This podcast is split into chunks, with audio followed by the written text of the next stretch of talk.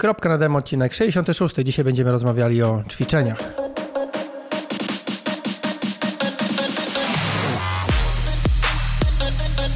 Cześć, jestem Marcin i właśnie słuchasz mojej audycji o triatlonie. Poznasz w niej fajne osoby, dowiesz się ciekawostek odnośnie treningu i sprzętu i co najważniejsze, posłuchasz o tym, jak pozostać normalnym człowiekiem.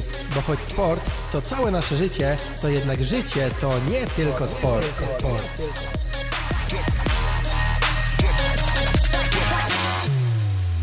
Siema wszystkim. Y, Kolejny odcinek Kropeczki, kolejny gość specjalny. Dzisiaj Marcin Chabowski. Cześć Marcin. Cześć, witam wszystkich słuchaczy. Em, tak, i, o, i podglądaczy. Mm, Chcieliśmy dzisiaj porozmawiać, znaczy Marcina zaprosiłem, żeby op- opowiedział, trochę podzielił się wiedzą.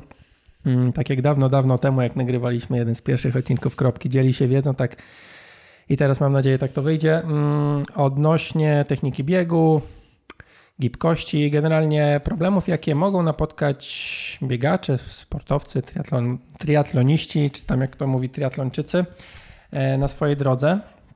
Mm, Ale na początku chciałem Cię pogratulować za życiówkę e, w półmaratonie w Glasgow. Dziękuję bardzo. A jeszcze się zapytam, pamiętasz, który to był odcinek?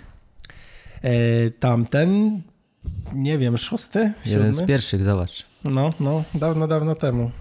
Lata temu, ze trzy lata temu. Długo mnie zapraszałeś ponownie. Taki oparty byłeś. E, mm, Jak to wyszło? Bo w tym Glasgow nie były jakieś takie łatwe warunki, jak, jak widziałem.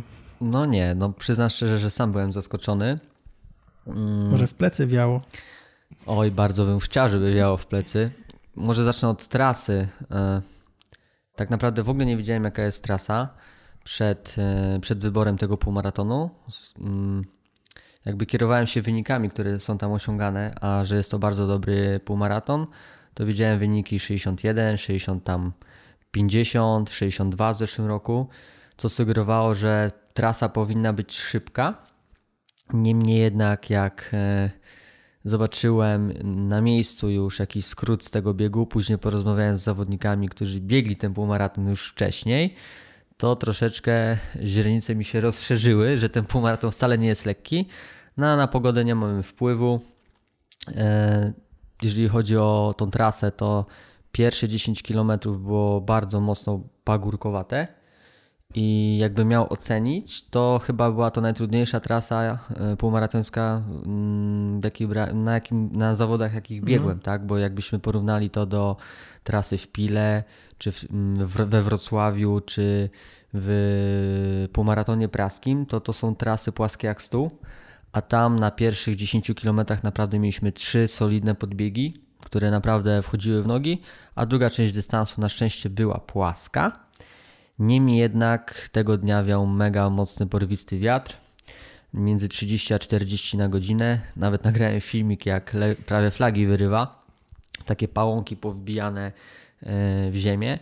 Więc e, myślę, że nawet nie ta sama trasa, co ten wiatr był mega utrudnieniem, ponieważ e, trasa była bardzo kręta i było dużo podwiat, dużo wiatru bocznego. Oczywiście były też odcinki z wiatrem. I na moje szczęście ostatnie 3,5 km, 3 km były z wiatrem. Kiedyś musiało być, ale to jest tak, że ten styl, styl anglosaski to się chyba nazywa, że meta jest przy starcie?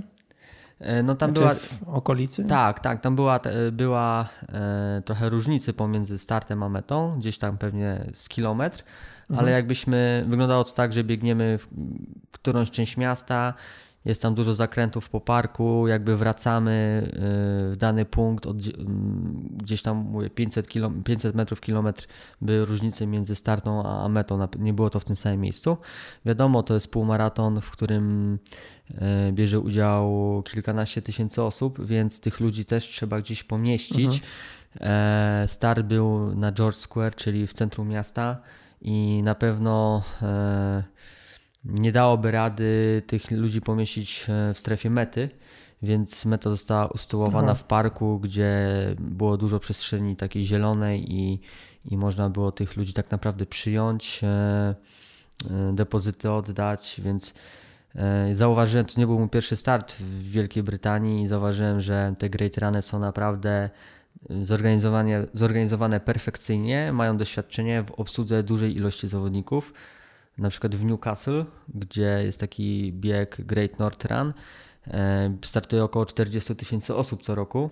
Jest to od punktu A do B, czyli trasa jest niestety nieprzepisowa Niemniej jednak e, start jest z Gesztet, biegnie się chyba do Newcastle i meta jest usytuowana na takich, na nadbrzeżu, gdzie jest ogrom, ogrom pól i miejsca, żeby właśnie całą tą chmarę tych ludzi e, móc przyjąć. No tak, logistyka, stary, znaczy nie logistyka startowa, tylko logistyka jakby organizacji samego, samego eventu, samego biegu.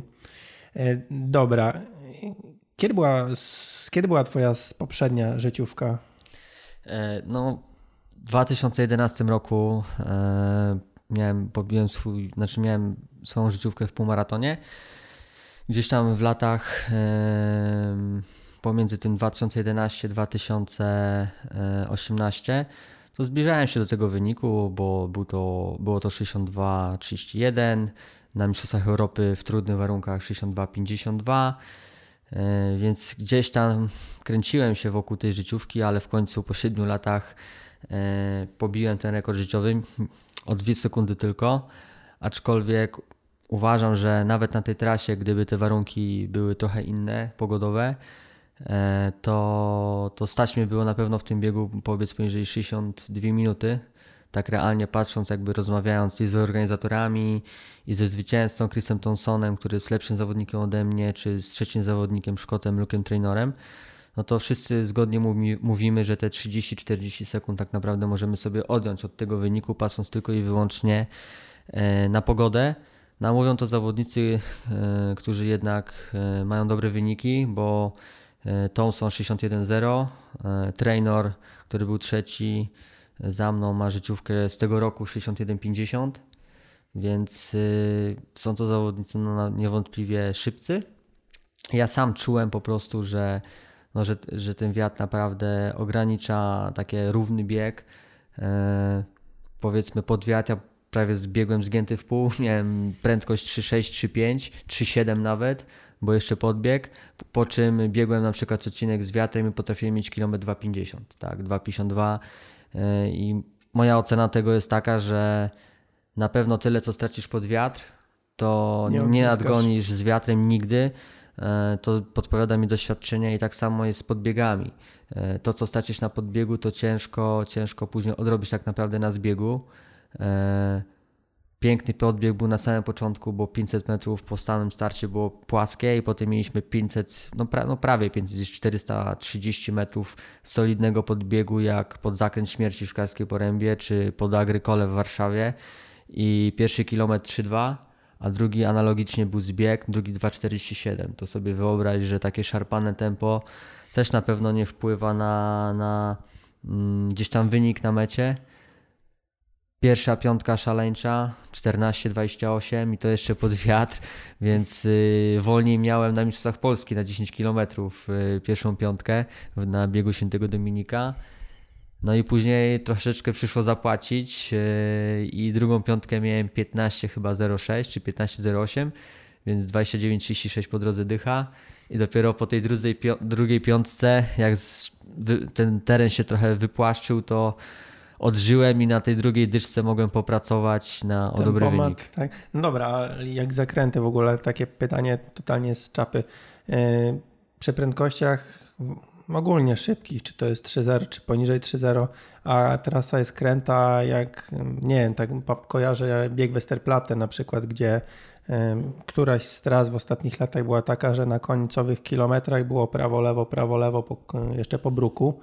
E, dużo siły się traci, na, znaczy no na pewno się traci, ale jest mega, nie wiem, jakieś deprymujące, obciążające takie zakręty robić przy takich prędkościach? E, może siły, siły się nie traci, ale bardziej wyrzuca, e, mhm. wyrzuca cię z tego zakrętu, jeżeli nie chcesz zwolnić i gdzieś tam tracisz na pewno jakąś tam sekundę, pół sekundy na takim każdym zakręcie. Nie jest to takie płynne bieganie. Mhm bo tą, tą prędkość zawsze trochę wytracisz, pójdziesz bardziej po łuku, bo cię wyrzuci. E, no, lepiej, lepiej, żeby cię wyrzuciło i większym łukiem e, taki zakręt pokonać według mnie, niż masz zwolni, zwalniać i przyspieszać I, ciasno, i, i, mhm. tak, i ciasno, ciasno, ciasno go, go, pokonywać, więc No, kręte trasy na pewno nie sprzyjają, jeżeli chodzi o pobicie życiówek, aczkolwiek ja lubię takie trasy, kiedy jest taki bieg na miejscu, gdzieś tam bieg turniejowy, gdzie biegamy na Mistrzostwach Europy, właśnie jak biegaliśmy w Amsterdamie, też trasa była bardzo mocno kręta i wtedy można tak naprawdę różne taktyki, swoje techniki wykorzystywać, że Mm, gdzieś jest zakręt 90 stopni, zaraz ciebie nie widać, znikasz i wtedy mhm. zawsze masz na przykład 30 metrów przewagi nad rywalami, znikasz za zakrętem i wtedy możesz zarytmować i zawsze 2-3 sekundy może nad tym e, zyskać, bo za, przeciwnicy, którzy biegną za tobą nie spodziewają się, że ty tam gdzieś tam jakiś element zaskoczenia możesz wykorzystać i się raptem okazuje, że ty jesteś 10 metrów dalej mhm, niż mhm, byłeś, więc takie trasy też są atrakcyjne i można je wykorzystać kombinować można. Dobra, od kiedy, kiedy miałeś pierwszy maraton swój i zacząłeś jakby wchodzić w, te, w ten maraton? Jaki to był, jaki to był rok? 2011. Wtedy jest też twoja życiówka. Półmaratonie? Tak. Tak, tak, tak. Hmm, czy na dychę biegałeś jakoś przez te ostatnie 7 lat y, na poziomie swojej życiówki? E, no nie, trochę wolniej. Mhm. Mm, no ja niestety mam taką karierę trochę przerywaną różnego typu, różnego typu urazami, e, zabiegami operacyjnymi, artroskopii kolana i gdzieś tam w tych ostatnich latach zawsze brakowało mi trochę tej ciągłości treningowej, o czym wielu ludzi wie. Mm, I ja zawsze mówiłem, jeżeli będę zdrowy i jeżeli e, tą ciągłość treningową będę mógł zachowywać jak najdłużej, to te wyniki na pewno będą, jestem tego pewny. I gdzieś tam trochę tego zdrowia zawsze, trochę tego szczęścia sportowego mi brakowało, bo mm, gdzie już uzyskiwałem dobrą, dobrą formę, dobry, dobre, dobry jakiś rezultat, to gdzieś tam później łapałem jakiś uraz, który mnie yy, wykluczał na, na 2-3 miesiące kolejne i tą formę trzeba było budować od nowa. Przykład z zeszłego roku, kiedy praktycznie moim zdaniem byłem w tej samej formie czy podobnej, co w tym roku teraz jestem, e, przed maratonem w Poznaniu i na biegów Mm, półmaratonie praskim doznałem zmęczeniowego pęknięcia, e, złamania drugiej kości śródstopia i, i tak naprawdę cały rok e, po trzech miesiącach przerwy to e, prawie rok zajęło mi odbudowa tej formy z zeszłego roku, w której obecnie jestem. Mhm. Więc gdzieś tam przez lata mm, mojego biegania pomiędzy 2011 a 2000 18 to tak moim zdaniem kręciłem się pomiędzy, na poziomie pomiędzy 29-15 a 28-50 i tutaj mówię o biegach ulicznych, nie o stadionie. Okej, okay, 28-50, a życiówkę masz z 20-30 sekund niżej, tak? 28-27 mam ze stadionu życiówkę. Mm -hmm. Okej. Okay.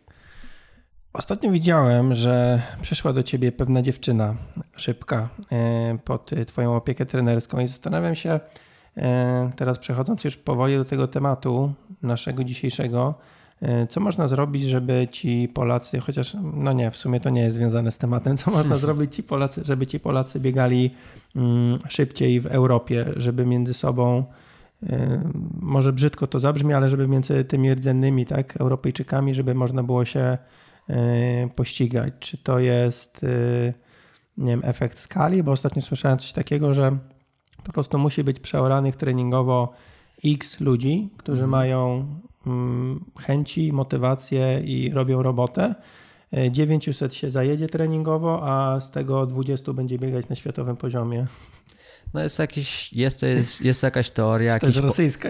Jest jakaś teoria, jakiś pogląd. E, niewątpliwie ma on uzasadnienie, jeżeli chodzi o państwa afrykańskie, mhm. E, ponieważ no, tam biegających Kenijczyków jest tysiące, a my znamy tą setkę, która, czy dwusetkę, która jest w rankingu, tak? Mhm. E, z tej dwusetki tak naprawdę 40-50 ma wyniki bardzo wygórowane, tak śrubowane, więc tamten efekt skali na pewno jest, jeżeli chodzi o Etiopię i, i, i Kenię. No myślę, że jeżeli chodzi o Stany Zjednoczone, no to jest podobnie, bo tam jest bardzo mocno rozwinięty ten system uniwersytecki, akademicki, no. akademicki i gdzieś tam e, dostęp do wielu zawodników, z których później wyłaniają się jakieś perełki i my tych 20 Amerykanów później poznajemy w Europie, tych szybkich. E, więc to jest e, to, czego tak naprawdę u nas nie ma, jeżeli mielibyśmy porównać te państwa rozwinięte, bo jednak Stany i Europa Zachodnia to, są, to jest grupa państw rozwiniętych. E, no ale uważam, że tego nie możemy porównywać i odnieść do takich państw jak e, Wielka Brytania, czy, czy mm, Hiszpania, czy Niemcy, a jednak e, te kraje mają dużo lepszych biegaczy niż, niż my, Pola, niż Polacy, więc tutaj ten efekt skali raczej się nie przekłada, a bardziej system. Ja jestem tutaj zwolennikiem trochę innej teorii, jeżeli chodzi o nasz kraj, mhm. że mm, jakby nie mamy tego systemu treningowego odpowiedniego, nie mamy zaplecza, nie mamy środków, aby e, móc e, wyjeżdżać e, i trenować profesjonalnie. Nawet jakbym mógł się odnieść do swojego przykładu, dużo osób nazywa mnie wyczynowcem, tak? Zawodowcem. O, zawodowcem. A ja tak sobie bym w życiu nie określił, bo ja się czuję wyczynowym amatorem, a nie wyczynowym zawodowcem bo zawodowiec dla mnie ma pełne zaplecze i sztab ludzi, którzy na niego pracują. Czyli ma, mają prywatnego fizjoterapeutę, e, trenera mentalnego, e, menadżera. E, wszystko mają postawione praktycznie pod nos, a oni zajmują się tylko i wyłącznie treningiem i od nich wymaga się wyniku sportowego. I to według mnie jest zawodowiec. A my w Polsce tak naprawdę jesteśmy jakby takimi wyczynowymi amatorami, czyli zaplecza nie mamy w ogóle, w ogóle nie mamy zaplecza. Każdy a, sobie rzepkę skrobi. E, tak, dokładnie. I każdy próbuje związać koniec z końcem. Sponsoring u nas niestety e, w biegach długich, ogólnie w lekkiej, jeżeli nie masz medalu Mistrzostw Świata czy medalu olimpijskiego, to kuleje. E, tak naprawdę, jeżeli chodzi o lekką atletykę, to ten sponsoring jest tylko i wyłącznie, można powiedzieć, państwowy ponieważ e, głównymi sponsorami lekkiej atletyki są spółki Skarbu Państwa i według mnie jest to trochę takie nadane polityczne, że lekkoatletyka jest medalodajna, więc e, mamy mm, promować i, do, i jakby sponsorować lekkoatletów i uważam, no, jest to też słuszne e, i fajnie, że tak się dzieje, aczkolwiek szkoda, że ten system nie jest trochę inny, tak jak jest w Stanach, że to jednak e, ze środków prywatnych firm, polskich firm prywatnych czy zagranicznych, które w Polsce e, mają siedziby, że nie jesteśmy właśnie, że ten sport nie jest w taki sposób e, jakby sponsorowany.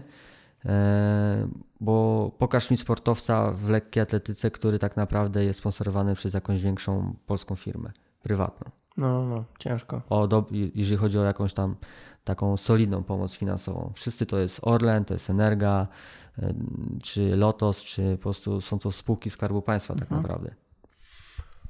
Hmm, I no jakby kończąc dalej jeszcze może tą wypowiedź, to brakuje nam pewny, w pewnym sensie e, właśnie tego, tego zaplecza finansowego. Z drugiej strony uważam, że brakuje nam tego systemu treningowego, ponieważ ja naprawdę dużo rozmawiam, każdą, każdą możliwą sytuację, jak kiedy jestem za granicą i e, mam styczność z zawodnikami, to staram się rozmawiać na temat e, rozwiązań, na tematy rozwiązań treningowych. I teraz nawet tak z Thompsonem sobie e, przed biegiem i po biegu siedzieliśmy i rozmawialiśmy na temat przygotowań do maratonu, bo Thompson też biega nowojorski maraton. I podobny termin tak naprawdę żeśmy wybrali na swój start, ponieważ e, on biega za 5 tygodni, a ja za 6 mhm. E, swój maraton. E, zresztą on zjechał mm, do Glasgow na ten bieg z wysokich gór, czyli właśnie tutaj potwierdza się to zaplecze, tak, że Marcin Chałowski trenuje cały rok w Wejherowie, a Thompson był na trzecim czy czwartym obozie wysokogórskim w tym roku. Pobiegł w tym roku piękno, piękny wynik 27,55 na dychę E, na Pucharze Europy. E, no, Mistrzostwa Europy trochę mu nie wyszło, bo tam chyba był ósmy czy siódmy, ale był najlepszym Brytyjczykiem e, na Mistrzostwach Europy. No a teraz trenuje do Nowego Jorku. Jego trenerem jest trener Sonia O'Sullivan więc o tym systemie treningowym, o przygotowaniach sobie trochę rozmawialiśmy. Tak samo w Meksyku, jak byłem kilka razy, to zawsze e, z Barriosem, z Serenkempką, jakby też żeśmy rozmawiali, wymienialiśmy się poglądami na tematy treningowe. E, z Wiktorem Rotlinem e, długo rozmawiałem na jednym z obozów, trzy tygodnie trenowaliśmy razem i było wiele sytuacji, możliwości, żeby o tym treningu pogadać. I, I jakby ten system naprawdę znacząco różni się od tego systemu treningowego w Polsce.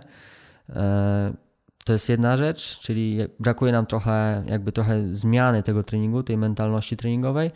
No i najważniejsza też rzecz, brakuje nam trochę zmiany, brakuje nam trochę takiej mentalności zmiany w głowie.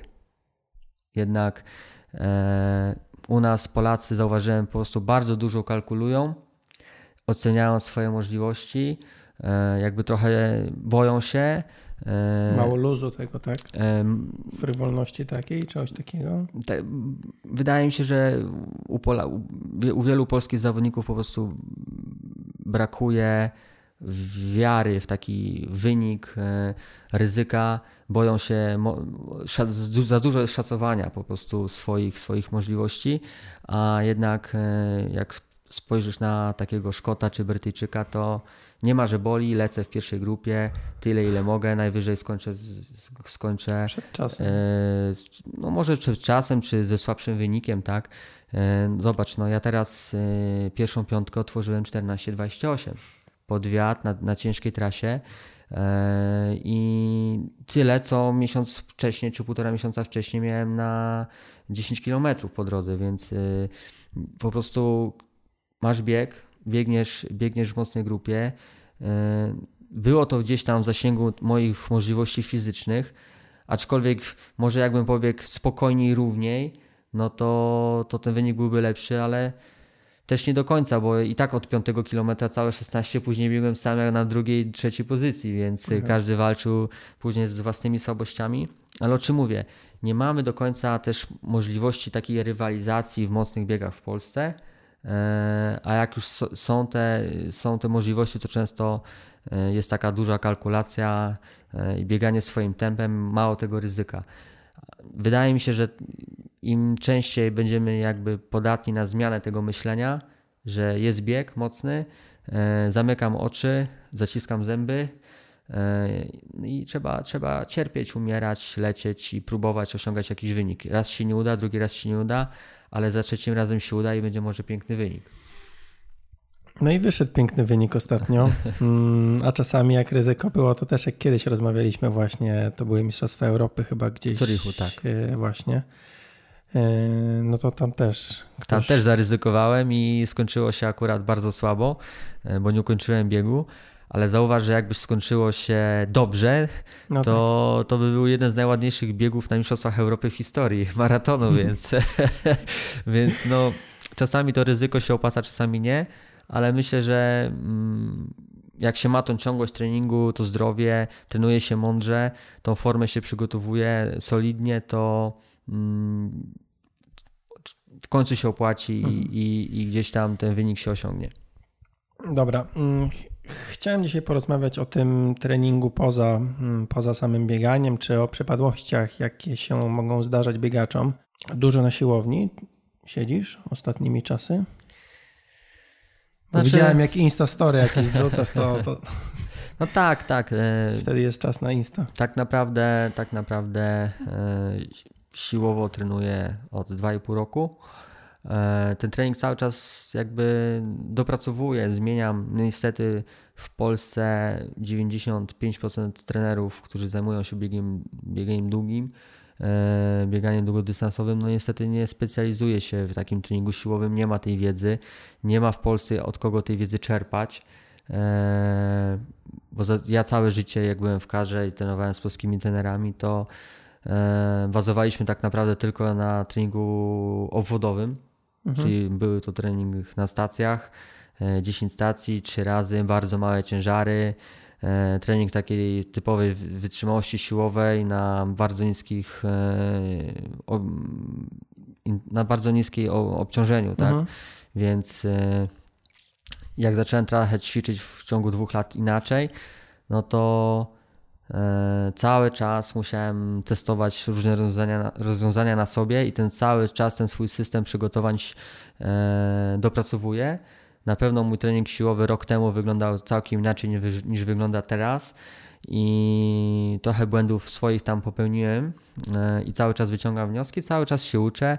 E, też cały czas rozmawiam i konsultuję z innymi zawodnikami właśnie z zagranicy, jak oni to wykonują, jak oni to robią, bo to nie chodzi tylko o sam trening siłowy, e, że po prostu go stosuję, ale o programowanie tego treningu siłowego, tak samo o okres, w którym ten, ten trening siłowy wykonuję i mhm. to wszystko ma znaczenie, tak? Czy kiedy ten trening siłowy tam, tak naprawdę należy wykonać, o jakim charakterze, e, jak e, mm, go programować i jak, e, jakie progresje tego treningu siłowego można wykonać. Więc tak naprawdę to jest odrębna dziedzina treningu.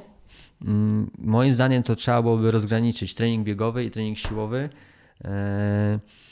I fajnie by było nawet, gdybyśmy powoli ta działka w Polsce by się rozwijała, że trener biegowy tak naprawdę zaczyna współpracować z trenerem przygotowań motorycznych, który ma duże doświadczenie, e, ale tu też trzeba rozgraniczyć, że mm, to musi być trener, który ma doświadczenie we współpracy z biegaczami.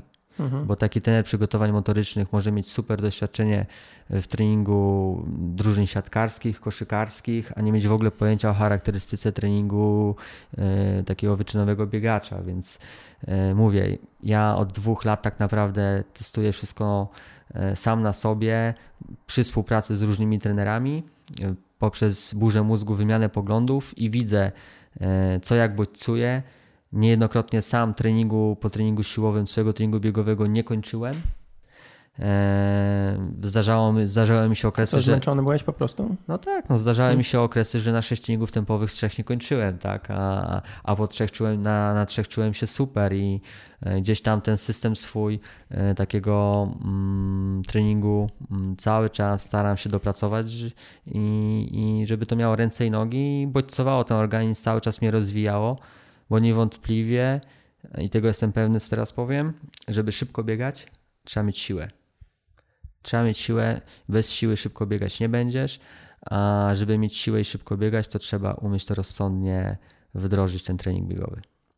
No i właśnie, trzeba też dobrze połączyć, bo tak samo jakby w triatlonie się mówi, że nie trenujemy kolarstwa, pływania i biegania, tylko trenujemy triatlon, więc no samo poukładanie jednostek, tak? Tak jak mówi, że trening siłowy i na przykład jakieś mm, mocne zadania, nie masz jednego dnia pewnie, mhm. mm, tylko no musi być mocniejsza jednostka i regeneracja, więc e, no, no takich zupełnie podstawach mówię, ale no, mm, to wszystko trzeba poskładać. E, jakie to są ćwiczenia, nie wiem, jakieś przekładowe, które robisz? Czy w ogóle które partie obciążasz? Czy obciążasz tylko, nie wiem, mhm. kor i nogi, czy ramiona też do pracy ramion? Jasne. Ja bym czy tylko... to są wolne ciężary, czy na taśmach, czy jak to wygląda? Ja bym, ja bym tutaj jeszcze dodał, że e, bardzo ważna jest w treningu siłowym adaptacja do bodźca. Mhm. Więc e, to też e, jest istotne i tutaj jest istotne doświadczenie, bo jeden element treningu, który zadziała na Nowakowskiego, to nie zadziała na Kowalskiego, i Nowakowskiego podbuduje, a Kowalskiego zniszczy, tak? Więc e, to jest bardzo istotne, jakby odczucia zawodnika i analiza trenerska, jak ten zawodnik reaguje na ten trening. A jeżeli chodzi już o sam trening siłowy, no to mm, ja skupiam się tylko i wyłącznie na wolnych ciężarach, w ogóle nie ćwiczę na maszynach. E, taśmach, taśmy, gumy, minibandy, super. E, sztanga, wolne ciężary, super. Wszystko, mm, głównie opieram się na ćwiczeniach akcesoryjnych.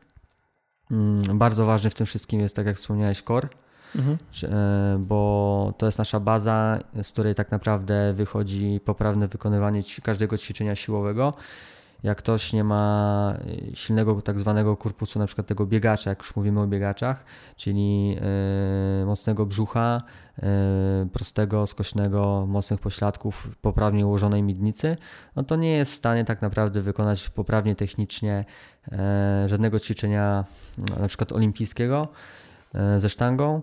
I Co, powiedz... O czym mówimy? Co to są ćwiczenia olimpijskie ze sztangą?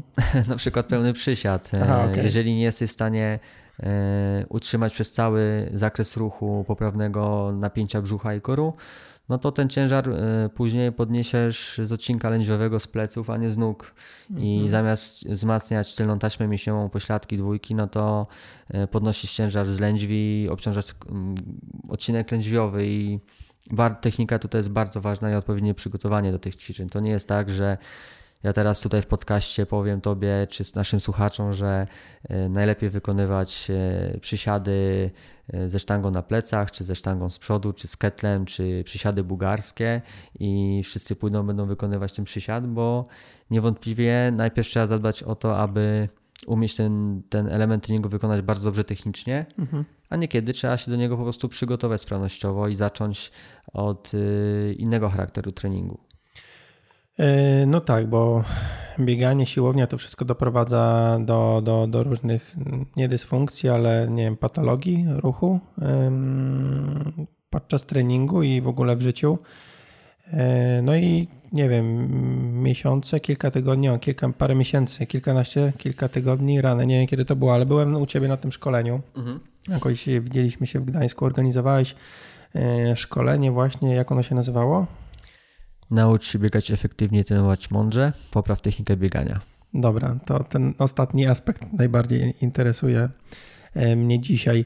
E, Popraw technikę biegania i tam mm, opowiadałeś najpierw o najczęstszych problemach, jakie mogą mieć, jakie mają biegacze, którzy sobie trenują, którzy trenują bieganie na przykład, no i chcą coraz więcej, więcej, bo chcą być szybsi i no i biegają, tak? Biegają, biegają i, i tylko biegają. Jakby nie dbają o jakieś inne aspekty y, tego treningu.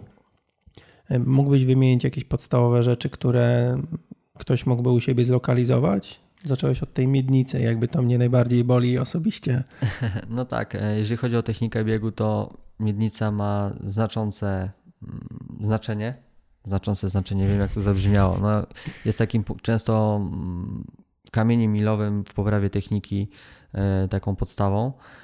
E, Trzeba byłoby zacząć od tego, że mm, amatorzy po prostu zaczynają biegać nieprzygotowani do biegania tak naprawdę. I zaczy- Robią to dla zdrowia, więc biegają.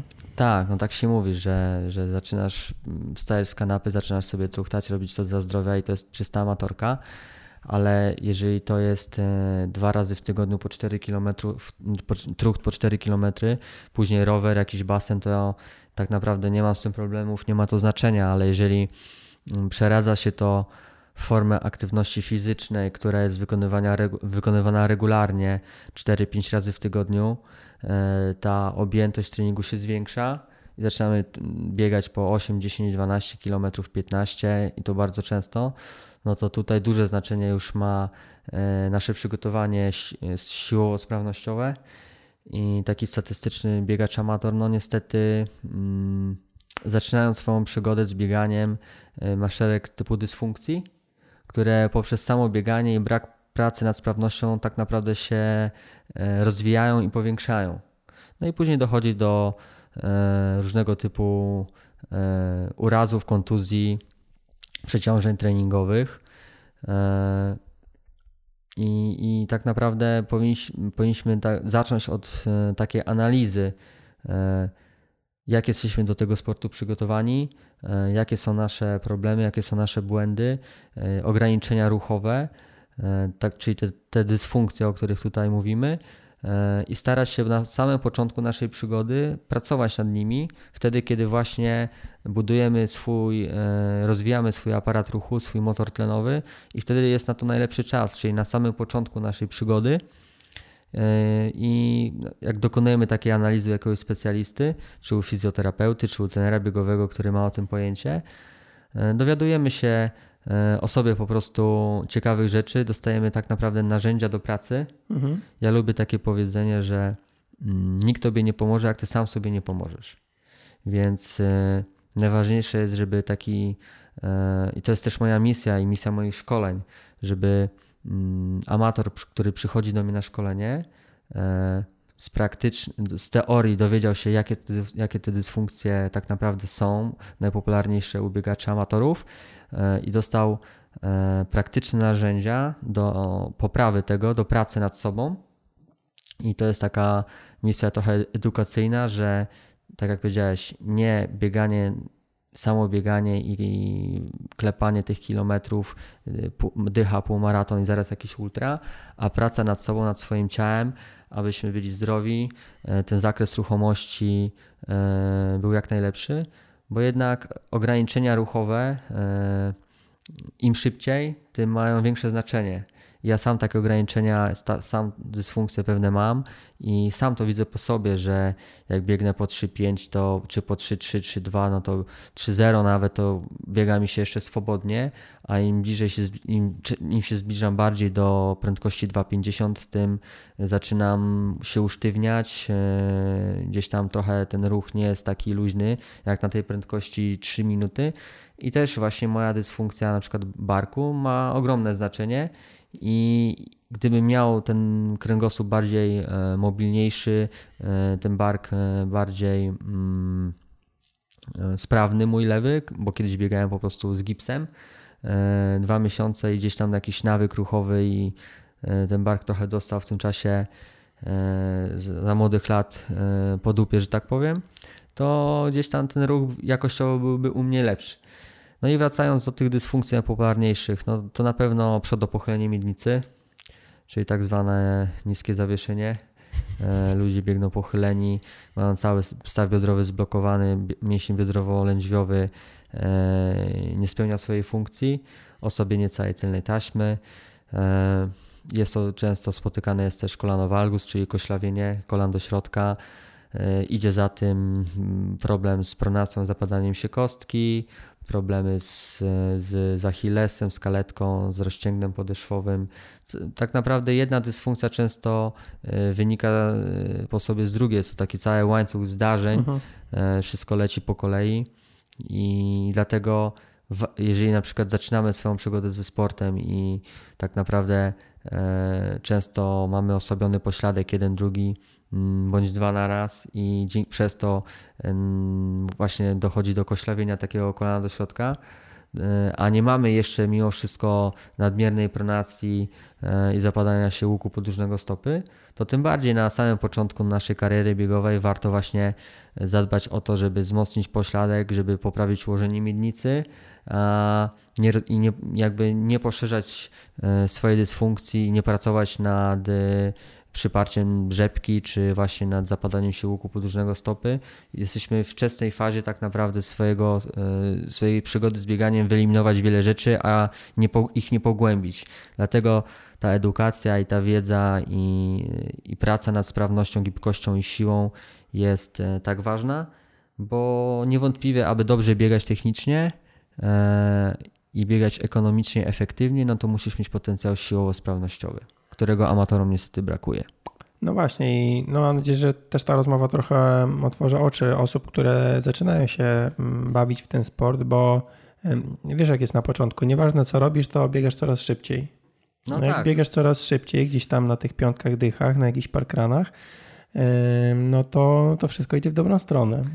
No i niestety potem dochodzi się do pewnej ściany, której się już nie da przeskoczyć, przebić. I, I właśnie ta ściana jest za szybko wtedy, nie? I następuje rozgoryczenie, bo e, tak naprawdę żaden trening e, biegowy już nam szybciej, mocniej, więcej tak naprawdę nam nie pomoże, ponieważ ciało nas blokuje, ciało, na, ciało daje nam takie ograniczenia. E, często jest, często jest tak właśnie, że mm, zawodnik amator, aby się poprawiać właśnie jakby zapętla się w tym kierunku, że chce szybciej i więcej i łapie jedną, drugą, trzecią kontuzję, nie ma ciągłości treningowej. A tak naprawdę ta ciągłość treningowa to jest gwarantem tego, że będziemy się poprawiać.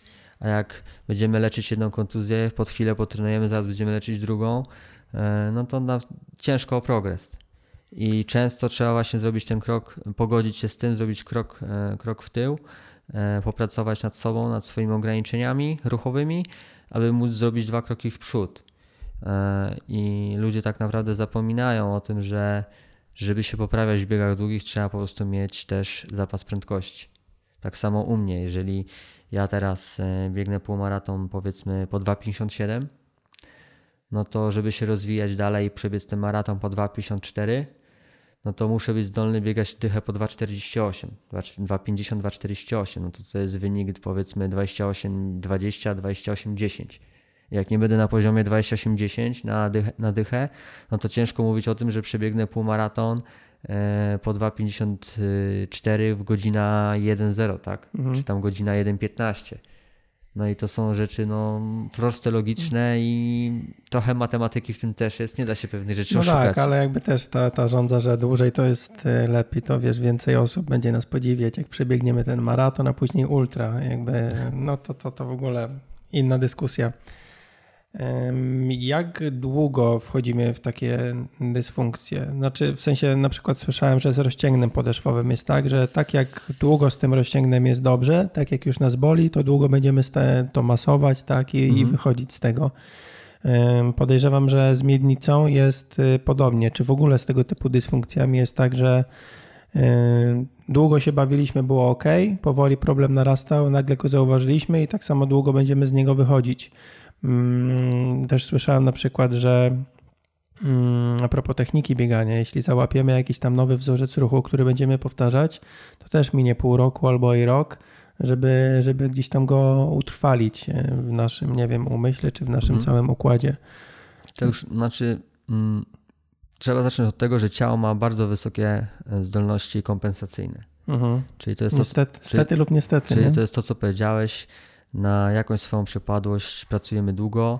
E, ciało znajduje sobie gdzieś tam e, tą drogę ucieczki że od bólu e, i jesteśmy w stanie funkcjonować i bez bólu w miarę długo, zanim zacznie nas coś boleć. I tak naprawdę jakby praca nad odkręceniem tego stanu rzeczy, no to jest kwestia indywidualna. Na, na pewno zmiana techniki, czy zmiana właśnie wzorca ruchowego, no to jest proces i jest on odłożony w czasie. I to nie jest tak, że ktoś, że ktoś dowie się na przykład, że biegał przez spięte i ktoś mu powie, że ma biegać przez śródstopie i on teraz będzie myślał nad tym, żeby biegać przez śródstopie, będzie biegał przez śródstopie. No jest to bzdura, jest to tylko powodowanie, mm, jest to dla kogoś sztuczny ruch i proszenie się o kolejne problemy, o kolejną kontuzję. A trzeba tak naprawdę pracować e, całościowo, holistycznie nad zmianą, nad zmianą takiej techniki. I, I, to jest proces odłożony w czasie, który u jednego może trwać 3 miesiące, a u innego 6 miesięcy. Tak? E, to wszystko zależy od e, adaptacji ciała do, do zmian, od ilości czasu poświęconego nad tym, żeby dane, dane mm, ćwiczenia wdrożyć, od naszej sumienności, cierpliwości, no i od tego, jak, tak na, jak nasze ciało na to reaguje. E, według moich gdzieś tam doświadczeń, e, to powiedzmy taka poprawa i walka z przodopochylenie miednicy to jest minimum 3 miesiące, a może być to i równie gdzieś tam 6 miesięcy, ale widać najkrócej, gdzie widziałem poprawę u moich zawodników, to już po 3 miesiącach było widać bardzo dużą zmianę w tym kroku biegowym, w podniesieniu się na biodrach, ale to musi iść tak naprawdę za tym E, praca nad całym, nad, całym łańcuchem biomechanicznym, bo to jest i wzmocnienie pośladku, wzmocnienie brzucha, wzmocnienie stawu skokowego. Kilka elementów e, tak naprawdę musi zagrać, żeby, żeby e, tą technikę zmieniać i to musi się odbywać bardzo powoli i to musi być na takim tak zwanym autopilocie. Czyli ty nie możesz myśleć nad tym, podczas całych 10-12 kilometrów, że mam biegać wysoko na miednicy, tak, przez śródstopie, yy, prowadzić ładnie krok yy, w przód, wyrzucać pod łudzie, tylko to jest proces odłożony w czasie i ty tak naprawdę sam nie wiesz, kiedy zaczynasz lepiej biegać. No tak, tak, tak. dlatego tak. No to trwa to, stryczek, dokładnie, dlatego to trwa 3-4 miesiące i ty idziesz na to rozbieganie, to po prostu lepiej biegasz, ponieważ wykonujesz sumiennie, regularnie 3-4 razy w tygodniu odpowiednie ćwiczenia, które cię wzmacniają i tą twoją technikę biegową y, zmieniają. Tak naprawdę jedynym elementem treningu, kiedy ty jesteś w stanie jakby ułożyć sobie w głowie dany ruch y, i jakby on miał wyglądać i chcesz, żeby on wyglądał, to na przykład są rytmy. 10 razy 100 rytmów mhm. biegasz, mhm. jest to powiedzmy dla amatora 20 sekund wysiłku i on jest w stanie na, podczas takiego, takiej przebieżki e, skontrolować yy, powiedzmy swój ruch. Jeżeli ktoś, nie wiem, pochyla się do przodu, no to trochę się wyprostować. Jeżeli ktoś yy, zarzuca rękami do środka, tak, no to ściągnąć te łokcie, cofać ten łokieć bardziej w tył, a nie rzucać się rękoma w przód, tak. Jeżeli ktoś, yy, mówię, biega bardzo mocno nad całą stopą na przykład, no to może się skupić na tym, żeby bardziej popracować przodostopiem, tak, i popracować nad tym wybiciem i, i wtedy jesteśmy w stanie skontrolować e, przez taki rytm 1-100 metrów dany ruch. No ale jest to niemożliwe, że idziemy na 10 km i przez 45 minut myślimy o każdym aspekcie technicznym naszego biegania. No, jest to niemożliwe. Mhm, mhm. E, bieganie takie nudne, ale jednak jakby się zastanawiać nad tym, co robimy, nie? jak już gdzieś tam wiemy, to, to tak jak wpływanie, co dużo aspektów naraz jest.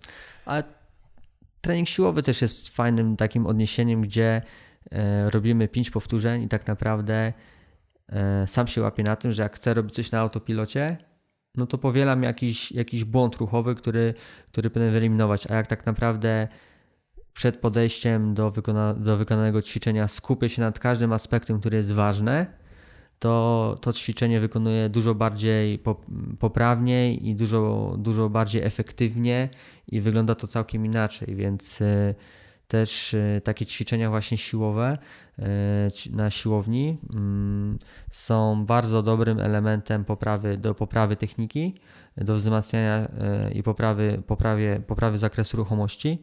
Nawet przysiad tak naprawdę jest jednym z najlepszych ćwiczeń diagnostycznych bo robiąc przysiad jesteśmy w stanie wiele dysfunkcji ocenić. Stan naszego odcinka piersiowego, lędźwiowego, stan stawu biodrowego, stan stawu skokowego, na przykład wielu biegaczy, a tym bardziej triatlonistów, którzy dużo jeżdżą na rowerze, kolarzy, nie robią poprawnie przysiadu poprzez e, zblokowany staw skokowy i nie przewracają się do i tyłu. Nie, tak, i nie, się mocno pochylają i niemobilny, i niemobilny mięsień płaszczkowaty.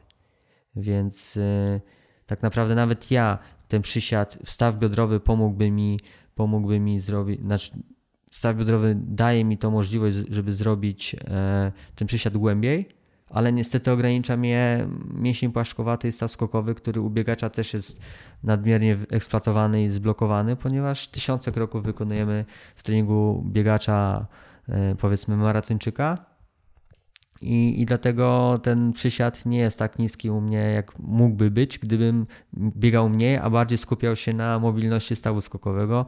Ale nie ukrywajmy, ja nie potrzebuję takiego zakresu ruchomości jak ciężarowiec, crossfitowiec, czy ktoś, kto uprawia to właśnie sporty siłowe, tak?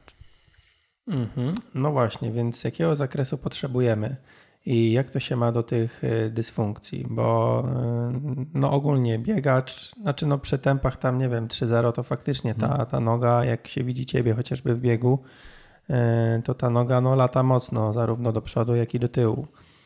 Natomiast niewiele osób tak biega i zastanawiam się na ile powinniśmy dbać o ten, o ten, o ten zakres ruchu naszej nogi w tym przypadku, i czy to w ogóle należy łączyć z dysfunkcjami typu mm, przodopochylenie miednicy, czy, czy ten zblokowany staw skokowy, bo to chyba nie do końca tak y, w sumie zakres ruchu zawsze nam wystarczy, natomiast bo na siłę tę nogę wyciągniemy w tę i w tamtą stronę, ale właśnie chyba chodzi o to, żeby się nie męczyć. Mm, tutaj bym powiedział, że powinniśmy mieć zachowane tak naprawdę e, funkcjonalne zakresy ruchu, e, anatomiczne, które są już przebadane, tak, i jest... E, Czyli, że robimy na przykład ten przysiad po prostu, tak? Znaczy, powiedzmy, już określono tak naprawdę e, te funkcjonalne zakresy ruchu, że powiedzmy rotację wewnętrzną powinniśmy mieć na poziomie tylu stopni, rotację mhm. zewnętrzną w biodrze, tak, że mięsień na przykład płaszczkowaty, e, jest też taki test, że mm, stoimy mm, i rozciągamy mięsień płaszczkowaty, powinniśmy mieć naszą stopę przynajmniej 10 cm oddaloną od ściany, powinniśmy dotknąć kolanem mhm. ściany. No tak? właśnie, bo tutaj jak I... zaczynasz mówić o badaniach, to wiesz, nikt nie będzie szedł na jakieś badania, a taki test, że no właśnie, stoimy przed ja ścianą, właśnie, to no, jest... ale ja właśnie gdzieś tam jestem zwolennikiem, tak jak powiedziałem, takiej ewaluacji na samym początku swojego biegania, mhm. żeby pójść do fizjo i o tym mówię właśnie na szkoleniach swoich, żeby e, naprawdę każdy, jeżeli już inwestujemy swój czas i też pieniądze, no bo sprzęt sportowy też kosztuje. Mhm. I uważam, że lepiej jest zainwestować w taką analizę, zapłacić komuś 100-150 zł, niż później e, dużo więcej wydać na leczenie e, w ośrodkach terapeutycznych czy ortopedycznych. Więc ja jestem zdania takiego, że każdy przynajmniej raz w roku powinien iść na taką analizę, sprawdzić zakres ruchomości, swoje zakresy właśnie w biodrach, w stawach skokowych, w stawie barkowym, dostać analizę e, problemu, swojego przypadku i powiedzieć, e, dostać informację, co z tym zrobić. Czyli jeżeli ja na przykład w prawym biodrze w rotacji e, wewnętrznej mam kąt 40 stopni, tak, 35 zachowany, mhm. a w lewej nie, bo mam 20, no to dostaje jasny sygnał, że trzeba popracować nad lewym pośladkiem, bo jest przykurczony, jest osłabiony, trzeba go powzmacniać, tak? Jeżeli dostaję jasną informację, że mam rotację lewego talerza biodrowego, no to jest to związane z tym, z tym i z tamtym i trzeba na tym popracować, ponieważ jeżeli ta dysfunkcja będzie się rozwijać, to pójdzie za tym właśnie koślawienie tego kolana i, i kolejne, kolejne przykre rzeczy, tak? Możemy się mhm. nabawić przyparcia rzepki, MTSS, czyli Media Tibia Syndrome Stress e, i problemem, będziemy mieli problem z bocznym, przyśrodkowym przydziałem goleni, więc e, naprawdę warto o taką analizę e, zadbać, sobie zrobić i dostać wiedzę i narzędzia ku temu, aby móc sobie pomóc samemu. Okej, okay, to co taki przeciętny Kowalski może zrobić, żeby mm, zacząć z tym walczyć? Znaczy, no załóżmy, jakby prawidłowa jest droga przez tego fizjoterapeutę i żeby wykonywać później ćwiczenia, które tak naprawdę przez niego będą mm, zaproponowane. Natomiast e, tak jakby ktoś chciał sobie wyobrazić teraz, jakiego rodzaju robota jest do wykonania. Część z ćwiczeń, które się zaleca, robi się po prostu przed, w trakcie, po treningu. E, I domyślam się, że je można robić jak nie na każdej jednostce, to na prawie każdej. Natomiast część wykonywana będzie no nie w oddali od tego czasu treningu lub na siłowni. E, tak jak kojarzę przynajmniej z tego, co mówiłeś na szkoleniu. I teraz ile czasu poświęcić na nieważne, czy ktoś jest, znaczy może i ważne, ale e, niezależnie od tego, czy ktoś jest e, w cudzysłowie zdrowy, sprawny, czy nie, ile czasu powinno się poświęcić podczas takiego cyklu tygodniowego na, na tę sprawność, Twoim zdaniem? To znaczy, ja bym tutaj jeszcze rozgraniczył tak naprawdę ten trening siłowy od treningu takiego mm, rehabilitacyjnego, takiego treningu okay. medycznego. I tutaj mówimy tak naprawdę, teraz przystąpiliśmy do tego, do oceny stanu naszego ciała mhm. poprzez e, ewaluacji, czyli e, pomiarów. I tak naprawdę dostajemy narzędzia, i tutaj robimy typowy trening rehabilitacyjny, trening medyczny. I jesteśmy go w stanie naprawdę wykonać w domu. Po prostu kupujemy kilka gadżetów mhm. typu mini band, jakaś taśma, jakiś kettle. E, no, zależy od, od roller, tak, zależy od dysfunkcji, jaką mamy. I, I tak naprawdę nad swoimi takimi ograniczeniami pracujemy w domu. No jeżeli ktoś ma dostęp do siłowni, no to super, może to też robić do, na siłowni, ale jest to, nie jest to trening siłowy, to jest to trening rehabilitacyjny, który tak naprawdę przygotowuje nas i nasze ciało do treningu siłowego. To jest całkiem inny bodziec, bo wtedy, jeżeli jesteśmy mamy już silny korpus, silny mięsień brzucha, wzmocnione pośladki, jesteśmy w stanie dzięki temu przyjąć prawidłową pozycję, postawę, to jesteśmy w stanie wykonać dopiero wtedy odpowiednio trening, e, dane ćwiczenie, powiedzmy pełny przysiad, czy przysiad bułgarski, czy jakieś inne ćwiczenia akcesoryjne, czy martwy ciąg, tak? Mhm. jeżeli mamy, nie wiem, kifozę, e, jeżeli mamy... Co to jest? To jest na garbik. Aha, okay. jeżeli, mamy, jeżeli mamy zblokowany odcinek piersiowy kręgosłupa, tak zwany garb, jeżeli mamy yy, też środek ciężkości, jeżeli chodzi o głowę, przesunięty do przodu, bardzo często mhm. spotykana dysfunkcja w dobie naszej cywilizacji. E, nie ma, mamy przesuniętą tą linię środka, e, tak zwany też żółwi garb, e, żółwią głowę. No to, to są rzeczy, które, nad którymi można pracować mm, w domu, gdzieś tam wspomagać się raz na 2-3 tygodnie, gdzieś tam pracą manualną z terapeutą. I tak naprawdę taki trening można wykonywać spokojnie minimum 3 razy w tygodniu, jak nie 4 razy w tygodniu. Właśnie wtedy biegamy sobie, e, mamy swój plan biegowy, bardzo lekki, ale mamy też swój plan rehabilitacyjny, mhm. żeby poprawić jakość swojego ciała, jakość swojego ruchu. I wtedy, kiedy widzimy tą poprawę, e, że po, po okresie na przykład e, po kwartale, po trzech miesiącach takiego, takiej specyficznej pracy rehabilitacyjnej, udało nam się odkręcić koślawość kolana, wzmocnić pośladek na przykład, tak? popracować nad mięśnia, mięśniem moskowo-obojczykowym, tą, tą głowę troszeczkę cofnąć do mhm. tyłu, tak? I ta postawa jest znacznie lepsza. Idziemy na, kolejne, na kolejną analizę.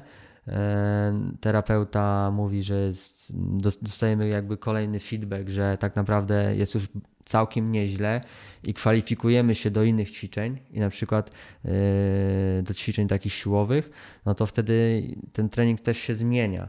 E, poprawiamy też dzięki temu właśnie ten swój zakres ruchomości, poprawiamy dzięki temu gibkość, sprawność, nabywamy więcej siły jesteśmy w stanie na przykład wykonać później, pracować nad koordynacją ruchową, e, nad jakimiś przejściami e, już w terenie, tak? Jeżeli ktoś jest zupełnie nieprzygotowany koordynacyjnie i siłowo i każemy mu na przykład robić elementy siły biegowej czy, czy płotków, no jest to trochę nie na miejscu, jest to błąd uważam i tak, no mówię, jak jesteś, jak jesteś e, powiedzmy statystycznym kowalskim kierowcą, no to nikt nie posadzi ciebie do bolidu Formuły 1, jedź pan, tak?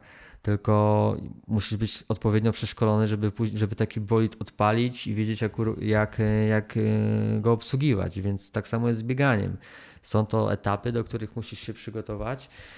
Jak jesteś już zdolny do tego, żeby móc ćwiczyć e, siłowo bądź robić elementy siły biegowej, poprawić właśnie swoją na przykład koordynację ruchową w ćwiczeniach dynamicznych, no to, jest, no to jesteś już na tyle silny, na tyle wzmocniony, ten zakres ruchomości masz poprawiony, żeby móc zacząć się w to bawić. Okej, okay, no bo. I tutaj, tak... I tutaj właśnie mm, jeszcze taka mała dygresja niejednokrotnie mm, gdzieś tam na stadionie robię swój trening i widzę jakieś zajęcia grupowe. E, powiedzmy, nie wiem, czy jest to Biegam, bo lubię, czy, czy jakaś inna inicjatywa, no to widzę, jak e, ci ludzie po prostu są często mega nieprzygotowani do wykonywania ćwiczeń, które starają się wykonać, tak naprawdę robią wszystko źle. Więc jestem przeciwnikiem e, tego, że ktoś wyczyta w jakiejś książce, że siła biegowa jest dobra i trzeba robić skipy i później yy,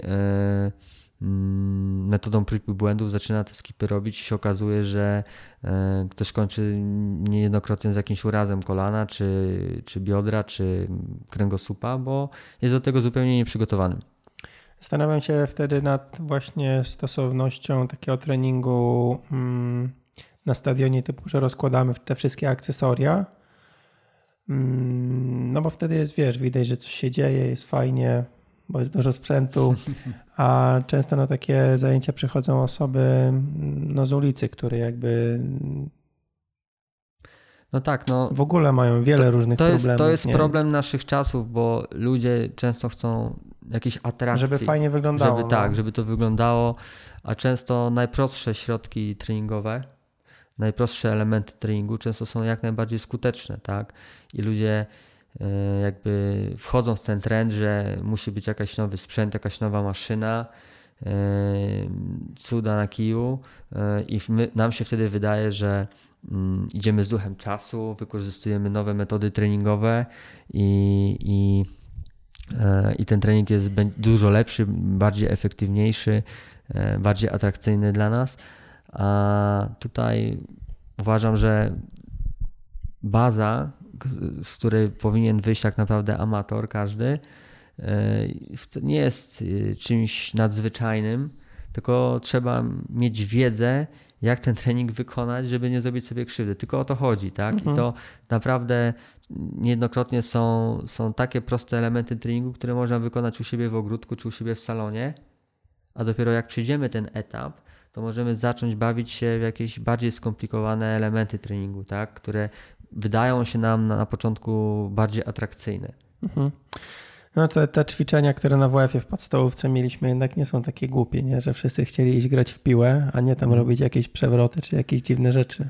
Dokładnie, dokładnie. Na przykład, jeżeli ja powiedzmy miał zdolność cofania się w czasie, to na pewno dużo wcześniej, na początku swojej kariery, jak byłem jakimś juniorem młodszym, to właśnie taką analizę, ewaluację swojego ciała bym wykonał i, i już bym zaczął wykonywać trening rehabilitacyjny, później siłowy, ale też e, jak był, wysłałbym siebie na ćwiczenia rytmiki, na taniec. No, tego na, no uważam, że właśnie tego luzu, tego rytmu, Aha. takiego e, czucia swojego ciała nam biegaczom najbardziej brakuje, tak? I, I wydaje mi się, że to był super element przygotowania później do sportu wyczynowego.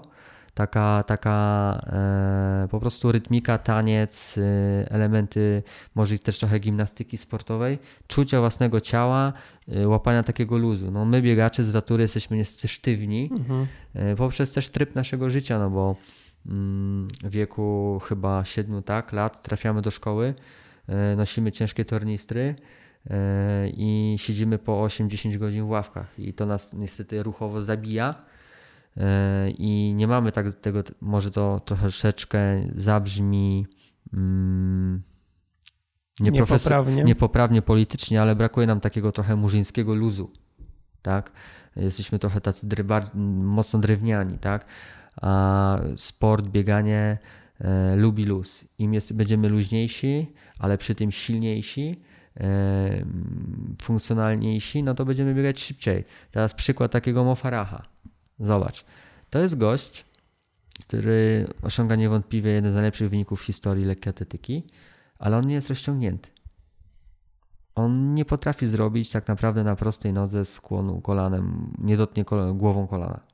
Mhm. Ale on jest bardzo mobilny, on jest y, na potrzeby biegania bardzo ela- elastyczny. Co znaczy mobilny, a rozciągnięty wtedy? Bo wiesz, jakby myślę, że łatwo można postawić znak równości. No, jesteś nie. rozciągnięty, to masz mobilność No w tych nie, no jednak nie, jednak nie, no bo ym, elastyczność, y, elastyczność mięśnia Mhm. y, powięzi, no to to jest co innego jak zakres ruchomości na przykład w stawie. Tak? Zakres ruchomości w stawie y, generują na przykład nasze torebki stawowe y, i mm, i, i możesz być na przykład rozciąg... mm, Trzeba rozgraniczyć odwodzenie, przywodzenie w stawie na przykład, a mm, długość mięśnia na przykład dwugłowego czy, czy mięśnia trójgłowego łydki, tak? I na przykład Mofara mm, nie ma do końca e, tej, tej takiej elastyczności, jeżeli chodzi mięśnia na przykład grupy kulszowo-goleniowej mega zachowanego, tak jak jakiś jogin, czy który jest mega rozciągnięty, e, a jednak ruchomość w stawach ma wysoką, jest na tyle silny, że ten krok biegowy, tak, nie ma ograniczenia e, na przykład w stawie biodrowym, czyli nie ma przodopochylenia miednicy, nie ma zblokowanego mięśnia biodrowego, lędzio- biodrowo-lędźwiowego, który jest głównym zginaczem jego biodra i ten krok, ten krok biegowy kolano wyrzuca w przód bardzo mocno, przy jednocześnie silnej taśmie mięśniowej tylniej, y, ma bardzo mocne wybicie, ma mocny transfer mocy w przód, tak?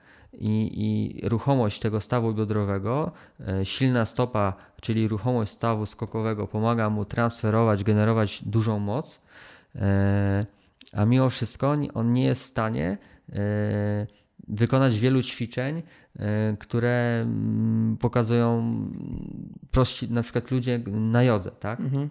a mimo to jest, jest, jest genialnym biegaczem, zachowuje dużą swobodę ruchu, czyli przy dużej prędkości właśnie biega bardzo luźno, ma ten zakres ruchomości odpowiedni i odpowiedni potencjał siłowy. Jak złożymy te elementy w całość, to mamy naprawdę bardzo dobrego biegacza, tak? I pod względem e, siłowo-ruchowym, on tu jeszcze trzeba powiedzieć o tym, że on ma niesłychanie rozbudowany silny motor w sobie, tak? czyli potencjał tlenowy. E, I to są dwie różne rzeczy, czyli No potencjał. jeszcze tak jak wspominałeś, sorry, że przerwę ten zapas prędkości, to u niego czasami te ostatnie 400 metrów Tak, ale, na bieżni, ale, ten jest za, kosmos. ale ten zapas prędkości wynika z potencjału tlenowego, na, ale też z, z potencjału siłowo-ruchowego. Mhm. Czyli przekładając to na mnie, ja na przykład mogę mieć podobny potencjał tlenowy niż Mofara, ale nie mam takiego potencjału ruchowego. Ja przy prędkości 2,50 czuję się bardzo spięty, bardzo sztywny, a on przy prędkości 2,50 czuje się bardzo luźny. I z tego często wynika e, ta przewaga e, takiego biegacza jak Mofarach nad Marcinem na przykład Chabowskim, tak? Bo ja na przykład mam mm, badania wydolnościowe zrobione kilka razy i mój poziom VO2 max jest bardzo wysoki, czyli ten potencjał tlenowy jest u mnie wysoki, bo jest on na poziomie 85 ml na kilogram masy ciała. Więc uważam, że to jest wysoko. Ale to nie jest wszystko, jeżeli chodzi o sport wyczynowy. Jeszcze jest właśnie e, biomechanika ruchu, jest e, ta elastyczność luz i mówię, im dalej w las, im ta prędkość rośnie, tym każdy szczegół ma znaczenie tak naprawdę. I, i ja wiem, że gdybym ja był luźniejszym, luźniejszy, gdybym był elastyczniejszym biegaczem, to niewątpliwie mój potencjał tlenowy pozwoliłby mi osiągać dużo lepsze wyniki. I na tym cały czas staram się pracować, żeby biegać trochę luźniej. A myślę, że tak przekładając mm, tę rozmowę na taki świat amatorski, to jednak jeśli faktycznie robimy coś dla zdrowia, tak sobie staramy wmawiać, mhm to, no to warto podejść do tego, tak jak mówisz, holistycznie, tak całościowo, że nie, nie, nie, nie samo bieganie. Aczkolwiek no ja, ja tak sobie gadam, ale robię inaczej, bo zrobię więcej treningu takiego, bo taki mi się chce robić, może bardziej pod tym względem, a ta praca w domu, no to kurczę, wiesz, nikt tego nie lubi, nie? No tak, no bo to jest żmudna praca, ale... Yy tak naprawdę to jest dla ciebie największy handicap na poprawę wyników, uh -huh, uh -huh. czyli największy potencjał do, e, do, do, poprawy, do poprawy własnych wyników, czyli praca nad jakością ruchu. Ja doskonale pamiętam ciebie e, z naszych zajęć praktycznych i pamiętam jak e, mówiłem tobie Marcin, luźniej, luźniej, nie usztywniaj się tak, swobodniej, nie rób tego na siłę, rób wolniej, ale luźniej, czyli szukaj tego luzu, tak? I, i na pewno jak stanę, jak sobie stanę zawsze gdzieś z boku na jakimś biegu przy barierkach i widzę biegaczy, to jest jedyny element, którego, jakby główny element, który, którego e, im brakuje, czyli swobody, luzu i, i tego zakresu. Wszyscy biegają na spiętych kręgosłupach, spiętych, w zamkniętych pozycjach, spięty mięsień, klatka piersiowa, mięsień piersiowy, e, cofnięta miednica do tyłu, tak? E, ludzie często mówię, biegają bardziej z czwórki, a nie, a nie z dwójki, czyli z tylnej taśmy, więc no. e, i starają się właśnie zapętać, czyli biegać więcej, więcej, szybciej i w końcu dochodzą do jakiejś ściany, mm, a ja bym sugerował, żeby odwrócić ten kierunek, czyli najpierw biegać wolniej, ale popracować nad ciałem, dzięki temu później dać sobie szansę biegać szybciej w przyszłości. No, kwestia spięcia to też jest to, że tak patrząc po sobie, że mam słaby kor i jakby muszę się spiąć, żeby utrzymać jakąś tam w miarę poprawną pozycję biegania. I później już to wszystko lawinowo idzie, nie? No ale to jest dla mnie dziwne, bo mm, tak naprawdę kor jest najłatwiej zbudować czyli silne mięśnie brzucha, mm, to jest, to jest podstawa każdego tak naprawdę sportu i to jest najłatwiej zbudować. Może pracuję nad tym. Wreszcie się za to zabrałem generalnie, bo już jak zobaczyłem, e, jak bardzo u mnie to wpływa na samo pływanie, na to, że Wiesz, jak ja pływałem, to miałem głowę tego i brzuch nagle zwisał, a dupa tak. wystawała do góry, nie? Czyli po, powiększona lordoza lędźwioła. No, dokładnie. Przed opocheniem miednicy. Dokładnie. Zobacz, ma znaczenie nawet w pływaniu. Nie, no zdecydowanie jakby ten, to wygięcie to są pro, proste rady, które ktoś ci mówi, a ty, a ty tego nie widzisz, że tak jakbyś sobie, wiesz, kij przy, przytroczył do kręgosłupa, przewiązał, to żeby te plecy były proste. No ale ja mam proste, no jak proste, jak wiesz, brzuch szoruje od dno. No tak, no to po prostu mm, ty tkwisz w danej dysfunkcji, e, chodzisz krzywo, ale twój mózg mówi ci, że chodzisz prosto i tobie się no, wydaje, że... się, nie? Tak, tobie się wydaje, że chodzisz prosto, tak. I, I mówię, to jest proces, to nie jest stryknięcie palcem i już jest, e, potrenujemy sobie trzy tygodnie i to i wyjdziemy z tego, bo tak funkcjonowałeś przez wiele lat. Mhm. Ale ja uważam, że no, mm, dany taki element w pół roku naprawdę można znacząco poprawić. Tylko ciężko to samemu zauważyć. Y, głupi plank na przykład y, ktoś robi w domu i nagle tak jak też robiliśmy na tej, na tej części praktycznej szkolenia, No i też ten plank niby wiesz, trzymasz i jest ok, no ale nie jest ok, bo znowu no, i tutaj niby jest prosto, ale coś tam zwisa. I tak? tutaj dochodzimy, Marcin, do setna problemu. Jesteś triatlonistą. E, I teraz mógłbym cię zapytać, ile zainwestowałeś w rower? Ile zainwestowałeś w piankę? Ile zainwestowałeś w inne tam jakieś rzeczy?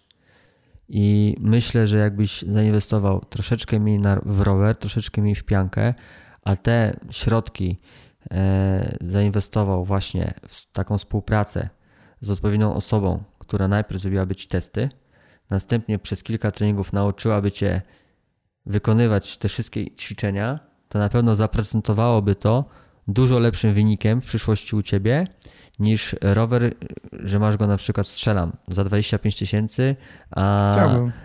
nawet, ale są takie osoby, które zainwestują w rower 25, a jakby miały nawet ten rower za 15, ale byliby lepszymi, zawodnik, lepszymi zawodnikami, to po, i tak by pojechali dużo lepiej. Mhm. E, tak, tylko tutaj naj, największą inwestycję czasową, jaką się e, w takiej współpracy e, ma, nawet nie chodzi o sam transport i wizytę u fizjoterapeuty, ale później tę pracę w domu, że to jest po prostu no, inwestycja czasowa, tak, nie, nie pieniężna. No, Aczkolwiek w trening ale, też inwestujemy czasowo, no, ale inwestujemy koło się w, zamyka. In, to jest najlepsza inwestycja, jaka może być, bo inwestujemy we własne zdrowie, tak naprawdę. Nawet nie inwestujemy w wynik, Mhm. Ja to mówię na swoich szkoleniach, e, że poprawa techniki, poprawa sprawności e, to jest najlepsze, co możemy zrobić, bo poprawa wyniku to jest efekt uboczny. Mhm. I tak staram się do tego podchodzić. Ja staram się wszystkim tłumaczyć, że e, dzięki temu, że poprawicie jakość swojego ruchu i swoją technikę biegową, poprawicie swój wynik, ale to jest tylko i wyłącznie efekt uboczny. A podstawą powinno być zdrowe życie, e, sprawność na wiele lat, a wy poprzez e, trening regularny w jakiejś dysfunkcji, tak naprawdę to, to zdrowie sobie niszczycie. E, niszczycie sobie kolana, stawy biodrowe, kręgosłupy i później wydajecie w przyszłości ogrom środków finansowych na leczenie. I tak skonstruowałem program swój szkoleń specjalnie, że level 1 to jest e, praca tylko i wyłącznie nad ciałem, nad poprawą e, własnych ograniczeń ruchu i taki jest warsztat. Level 2 e, to jest już bardziej specjalistyczna wiedza na tematy treningu w okresie akumulacyjnym, budowania takiej formy na sezon, czyli okres na przykład jesień-zima i właśnie trening siłowy na siłowni, a level 3 no to jest już ta wiedza taka bardzo specjalistyczna, czyli mówiąca o bezpośrednim przygotowaniu startowym e, do odpowiednich dystansów 10 km, półmaraton, maraton. I nie bez powodu jest to tak ułożone, żeby zacząć od basicu, od podstaw, czyli biegaczu. Otwórz oczy, biegaczu, triatlonisto otwórz oczy, zadbaj najpierw o siebie, o swoje ciało, żebyś nie robił sobie krzywdy trenując, żebyś miał narzędzia, jak coś zacznie boleć, żeby sobie pomóc, Mhm. Następnie uzyskaj wiedzę na temat tego, jak poprawnie trenować w okresie zimowo-jesiennym, jak wykorzystać trening siłowy w swoim treningu, żeby nie zrobić sobie krzywdy, a następnie, jak już będziesz bliżej startów, jak moim zdaniem powinien wyglądać dla takiego biegacza amatora takie bezpośrednie przygotowanie do startu, jak ułożyć plan startowo-treningowy, żeby też nadmiernie nie startując, nie robiąc sobie krzywdy, nie bodźcować tego organizmu tak, że ludzie później kończą naprawdę wyczerpani, nie potrafią dojść do siebie pół roku. I, i ta, dlatego ten program tak zbudowałem, żeby zacząć od podstaw, a skończyć na takiej wiedzy specjalistycznej. Jakie jest najbliższe szkolenie i gdzie? Najbliższe szkolenie będzie w Gdańsku, y, level 2 y, w listopadzie. Na pewno już mam zabukowany termin na level 2 w Warszawie 24-25 listopada. Mhm. A szkolenie w Gdańsku, jeżeli się uda wszystko zorganizować, to będzie tydzień wcześniej, to będzie chyba 15-16. Mm, Okej, okay, dobra. Y, umieszczę te daty we wpisie y, albo w outro jeszcze, jak będę nagrywał. Zobaczymy, na ale pewno, na będą pe informacje. Na pewno u mnie na fanpage'u e, terminy wszystkich szkoleń się pojawią, więc zachęcam do odwiedzenia mojego fanpage'a na Facebooku i na Instagramie, na zaglądanie na moje profile i tam będą informacje na temat tych wszystkich szkoleń. Cieszę się, że mm, te dwa szkolenia już pierwsze zrobiłem level 1, mm, bo była to, był to Gdańsk i Warszawa i, i gdzieś tą, mam tą satysfakcję, że ludzie tak naprawdę wychodzą z tych szkoleń zadowoleni, jakby troszeczkę oświeceni, nie, spodziewają, nie, spodziew, nie spodziewali się, że tyle elementów jest ważnych w tym treningu biegowym i też mam taką satysfakcję, że y, przychodzą na te szkolenia terapeuci Mhm. fizjoterapeuci i też y, wynoszą kilka dla siebie ważnych kwestii, informacji e, do pracy dalej z zawodnikami, mhm. których tak naprawdę będą później oceniać i dokon będą dokonywać tych analiz. Tak? Okej, okay, a jak ktoś by chciał ten level pierwszy gdzieś tam y, złapać, to jest jakaś okazja? E, no tak, e, będziemy jeździć z levelem pierwszym jeszcze do innych miast bo będzie pewnie to Poznań. Będzie... A teraz jeszcze w tym roku, czy to będzie 2019? E, nie, to będzie jeszcze w tym roku i na mhm. początku roku 2019, e, w styczeń, więc na pewno trafimy do Poznania z level 1. E, pewnie trafimy może do Krakowa, do Wrocławia. Zobaczymy, jak uda się to wszystko nam zorganizować. No też ja jestem wyczynowym zawodnikiem jeszcze, wyczynowym amatorem, jak ja to nazywam i, i trenuję.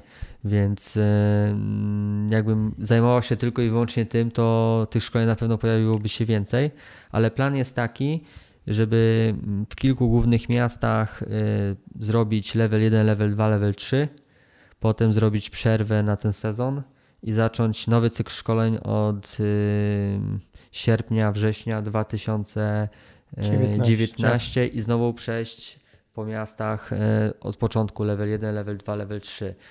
No, mm, jest to taka moja misja edukacyjna. Zobaczymy, jak ten program mm, się przyjmie na rynku. Mam nadzieję, że dobrze i mm, do tej, do tej pory mamy bardzo pozytywne rekomendacje od uczestników. E, I, I, chciałbym, żeby, żeby to się tak rozwinęło, że jednak e, ludzie będą czekać na te szkolenia i będą chętnie, chętnie brać w nich udział. E, I ta świadomość y, potencjał każdego biegacza amatora będzie wzrastać dzięki temu. Kiedy najbliższy start mówię za 6 tygodni, tak? Od dzisiaj. Od dzisiaj jak nagrywamy. Znaczy start ma w maratonie w Bejrucie, są to wojskowe mistrzostwa świata 11 listopada. Mhm.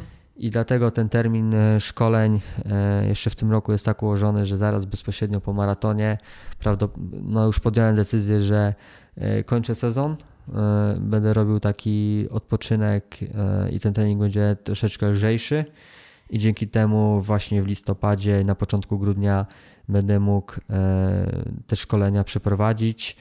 Na pewno na święta i na Sylwestra będzie przerwa. Mhm. Jeszcze w styczniu, na początku stycznia, dwa, trzy szkolenia się odbędą i to będzie koniec. Okej. Okay. I co w Bejrucie tam? Jakie plany? Znaczy, dużo osób. Yy mm, pisze, że czekają teraz na złamanie 2.10 po takiej dobrej połówce. A tak naprawdę sam nie wiem, czego się spodziewać, jeżeli chodzi o pogodę e, w Bejrucie, bo będzie październik, listopad, będziemy trenować w 5-10 stopniach prawdopodobnie. E, no, I dobrze by było. Dobrze by było, a w Bejrucie, z tego co czytałem z opisów jafowskich z lat poprzednich, no to ten maraton rozpoczy, rozpoczynał się powiedzmy w temperaturze 16-18, a kończył się w 25-26 stopniach tak naprawdę. E, rekord trasy tam jest 20 chyba 44, czyli też nie, nie szybki, a jest to Silver e, Jaw, więc dobry maraton.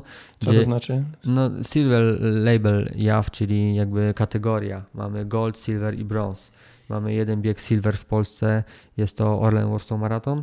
Mhm. E, Ale kategoria nadaje się po prostu organizatorom, czy tak, chodzi, o, chodzi tak, o jakość organizacji? Tak, chodzi o jakość biegu, czyli jeżeli jesteś gold, no to musisz spełnić mhm. odpowiednie warunki, czyli zaprosić y, ilość uczestników z, danych, z kilku krajów na takim mhm. wysokim poziomie. Jak jesteś silver, to analogicznie do tego, że trochę okay. te standardy są trochę mniejsze, ale naprawdę na silver już biegają bardzo mocni zawodnicy i ten rekord trasy to nabiegał zawodnik z życiówką 2.6. i, i gdzieś tam w Libanie ten rekord trasy jest 2.10, więc nie jest to łatwy maraton i na pewno nie jest tak, że jeżeli jesteś powiedzmy na 2.10, to pobiegniesz tam 2.10, bo e, no, ja na pewno będę starał się e, być wysoko na mecie, czyli powalczyć o pierwszą trójkę. To jest mój cel główny w tym maratonie. A jaki da to wynik, to zobacz, wszystko zależy od trasy, od warunków. Trasy nie znam. Na warunki, warunków się spodziewam, czyli około 20 i więcej stopni. Nie są to sprzyjające warunki do osiągania jakichś wybitnych wyników no. na mecie, ale na pewno moim głównym celem jest zdobycie wojskowego mistrza świata, ale też w maratonie cywilnym zajęcie jak najwyższego miejsca. A jaki to będzie wynik, zobaczymy. No dobra, to życzę Ci wtedy najlepszego startu, jak najlepszego tam w tym ciepłym klimacie. I, i do zobaczyska na szkoleniach kolejnych gdzieś tam z ludźmi. No mam nadzieję, że jak uczestniczyłeś w level 1, to pojawisz się na level 2 i dostaniesz kolejny zasób wiedzy i narzędzi do pracy. E, ja na koniec tego podcastu od siebie e, mogę jeszcze dodać, że i apelować do wszystkich, żeby naprawdę zaczęli e, od podstaw, od basicu i zrobili czasami krok w tył i zaczęli analizować siebie pod kątem sprawności, gibkości i siły, a na pewno jestem tego pewien, przyniesie to moim zdaniem krótkim czasie, bo jeżeli mówimy o półrocznym okresie, no to nie jest to długo w karierze no, no. każdego biegacza amatora. Na pewno przyniesie to pozytywny efekt w postaci e, lepszego potencjału na wynik.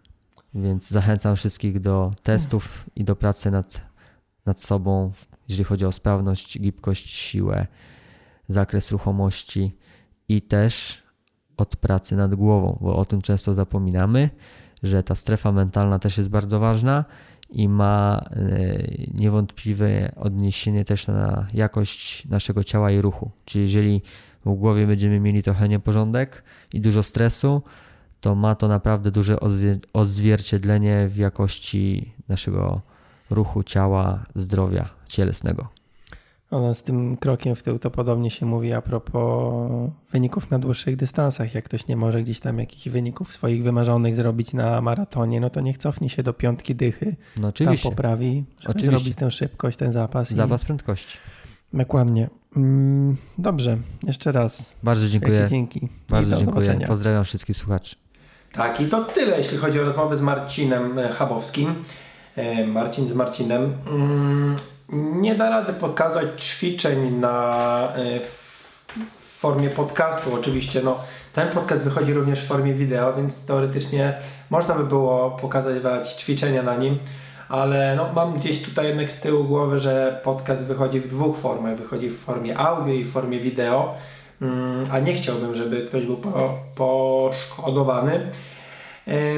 Więc y, mam nadzieję, że ta wiedza, która została przekazana przez Marcina, będzie dla Was wartościowa. Myślę, że e, było trochę konkretów, no i przede wszystkim była ta mentalność, czyli to nastawienie takie, że e, żeby jednak zadbać o jakieś podstawowe swoje funkcje, jeśli chodzi o aktywność i zwrócić się do specjalisty oraz, y, że robimy to dla zdrowia. Przynajmniej tak jak się śmiałem, że się okłamujemy, że dla zdrowia, ale warto sobie to przypominać, że tak naprawdę jest lub powinno być. Po wszelkie mm, linki, podaty szkoleń zapraszam do notatek do tego odcinka y, pod adresem ironfactory.pl łamane na 066. Y, jeśli linków nie będzie w samej treści, to zapraszam na e, fanpage e, Marcina Chabowskiego.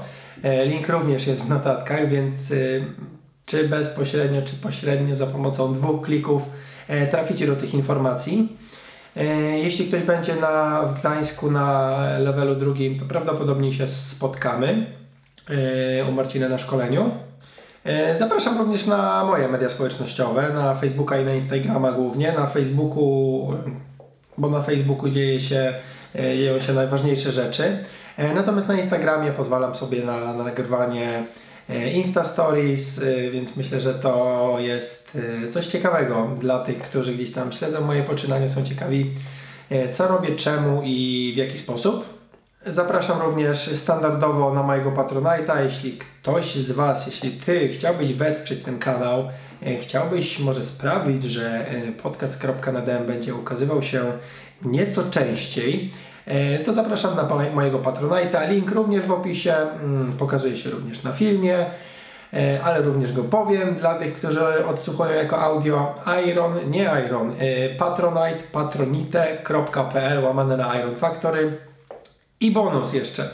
Będzie bonus do tego odcinka, można się na niego zapisać e, na stronie właśnie ironfactory.pl łamane na 066. E, Zapraszam, bonusem będą różne wyrywki z z levelu pierwszego z, ze szkolenia Marcina. Mm, jako, że byłem tam, nagrywałem to i myślę, że będę miał zgodę, żeby co nieco udostępnić, to wrzucę parę wyrywków ze szkolenia Marcina, parę ciekawostek, żebyście zobaczyli jak to wygląda, Mm, a może przy okazji coś tam dla siebie, yy, jakąś wiedzę fajną yy, znaleźli. To tyle na dzisiaj. Kolejny odcinek za 3 tygodnie. Do zobaczenia i trzymajcie się. Cześć! Czekaj, jakieś Instastory daj No, ty właśnie, musimy ten, ja muszę coś wrzucić, bo Nigdy nie- ja, ja nigdy nie pamiętam. Nigdy nie nagrywam.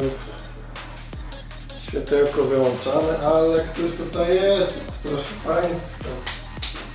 Dzień dobry. Dzień dobry.